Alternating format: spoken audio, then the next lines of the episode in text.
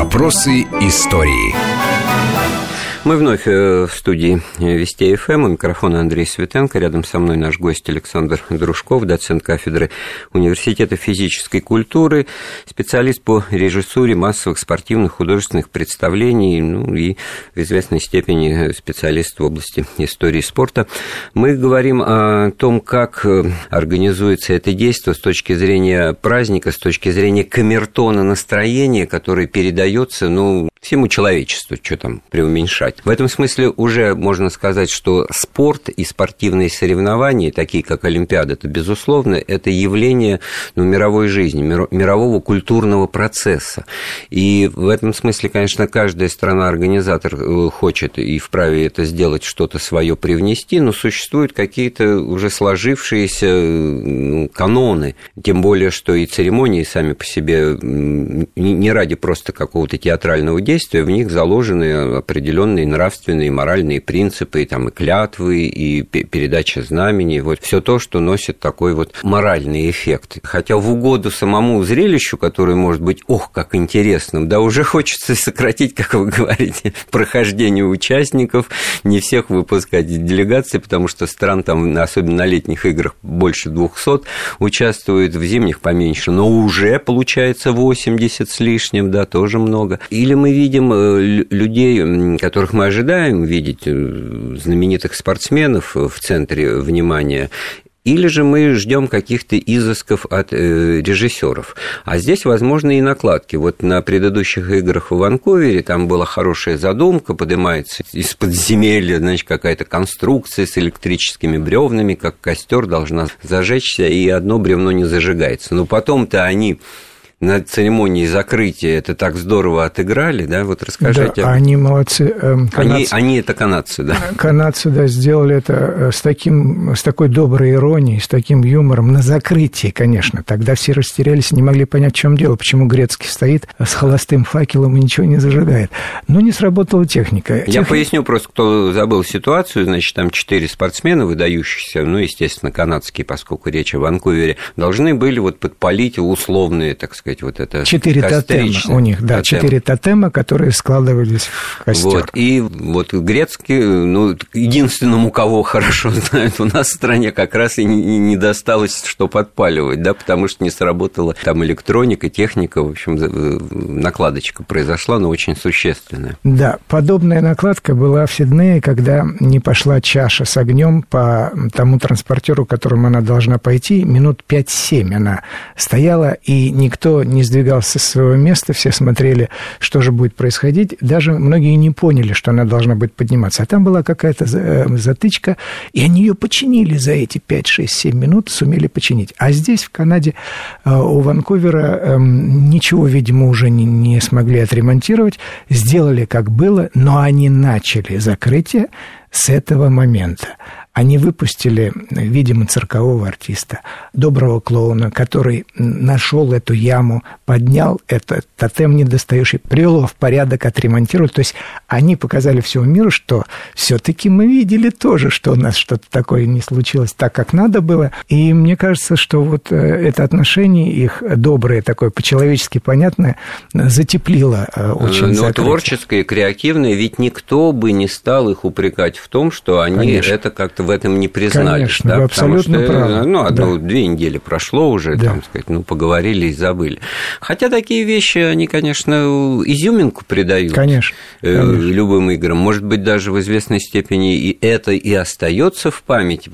Потому что вот ни, ни, ни одно соревнование столько зрителей у экранов да. не собирает, в свою очередь.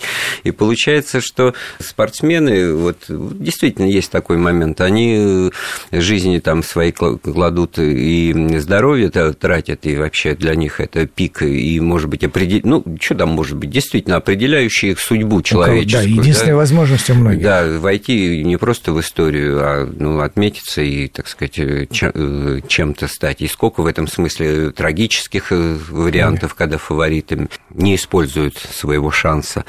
Ну, в этом смысле мы э, вот заканчиваем, может быть, разговор об этих церемониях, значит, говорим, как вы видите вот э, будущее этого Ну, может быть, поначалу это все было э, чистой импровизацией. Кто как там себя поведет во время выноса флага, кто, кто как что-то крикнет или слезу пустит и так далее. Это все, так сказать, э, не запрограммировано. Сейчас это ну, буквально рассчитано по секундам на то, какую реакцию вот, э, дальнейшая картинка должна вызвать.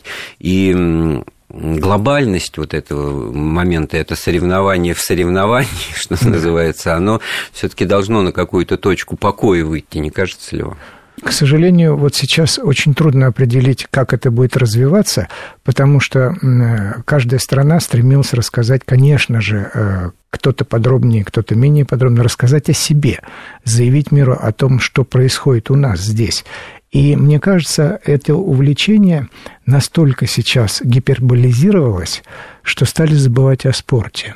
Вот в последних открытиях, ну, может быть, исключая Пекин, в Лондоне и э, у нас тоже мы рассказывали, мы по праву рассказывали о своих достижениях в экономике, в культуре, где, где угодно. А спорт как-то стал уже на второй, на третий Ну, и англичане отходить. про свою, как мы уже говорили, историю, и колорит Востоков в Пекинской Олимпиаде был, конечно же, он был ожидаем, кстати да. говоря, и мы это увидели. Да, тоже. да, да. А Они... вот спортсмены, получается, в этом смысле тоже как один из, как гарнир какому-то блюду, да? Да.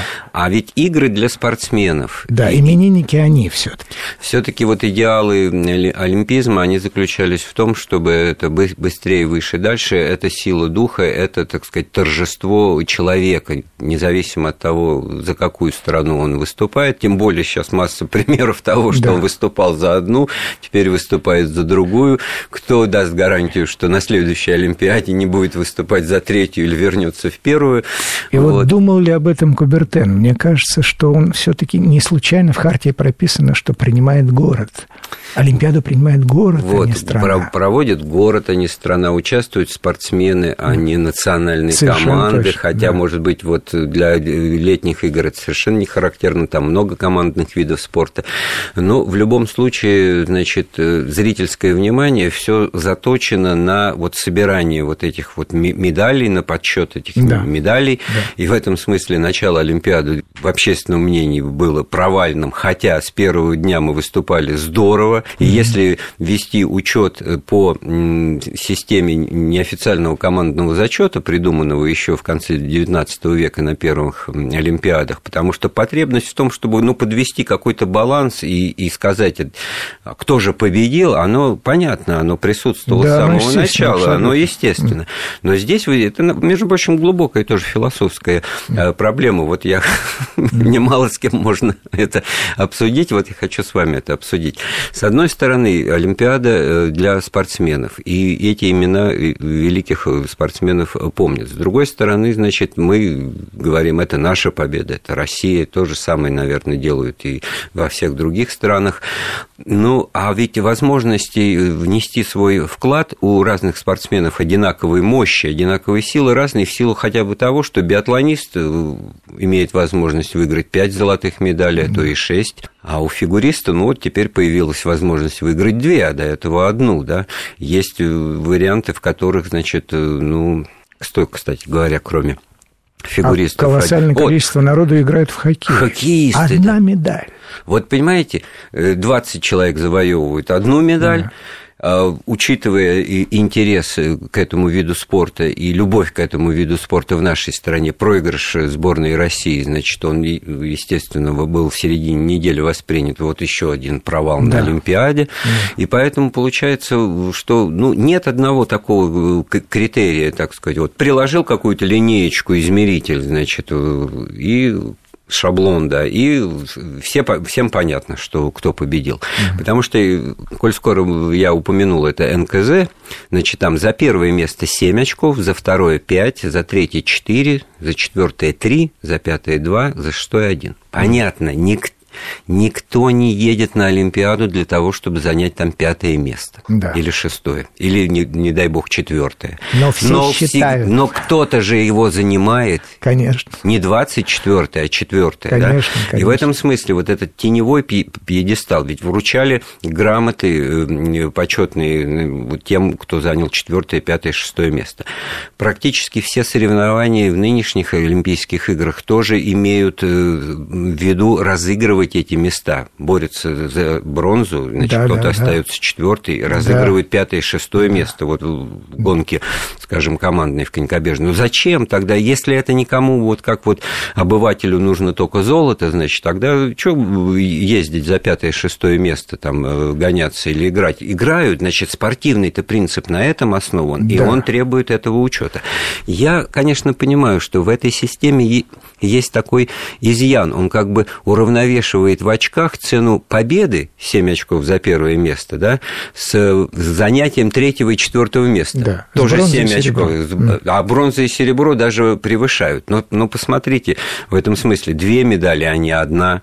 Серебро тоже цену имеет, бронза тоже цену имеет. Вот такой мажорный учет только одного золота – но благо мы выиграли, поэтому проблема снята. Это, в общем-то, было бы актуально, если бы мы по золоту немножко проиграли, да, и тогда бы мы действительно говорили, а вот у нас медалей больше. Это... Вот если говорить именно о командном зачете, так вот команда это не отдельные яркие звездочки, как в других э, странах. Вот Дарья Домрачева, ну просто молодец, да. героиня, да. да. Но вот по, по, по золоту Белоруссия высоко. А кроме этого, это, ну в общем-то мало что кроме кроме фристайла аэробики. А тут команда, а тут вот, э, что называется, лавина такая. Это тоже как-то должно быть учитывать, учи, учитываться. И это учитывается вот этим неофициальным командным зачетом, согласно которому мы побеждали вот на протяжении, повторяю, всех этих игр, на этих двух недель, э, занимая призовые места, входя в эти шестерки лучших. И по этим очкам это все было очень здорово. А, очередная пауза в нашем разговоре. Вернемся в студию через несколько минут. Вопросы истории.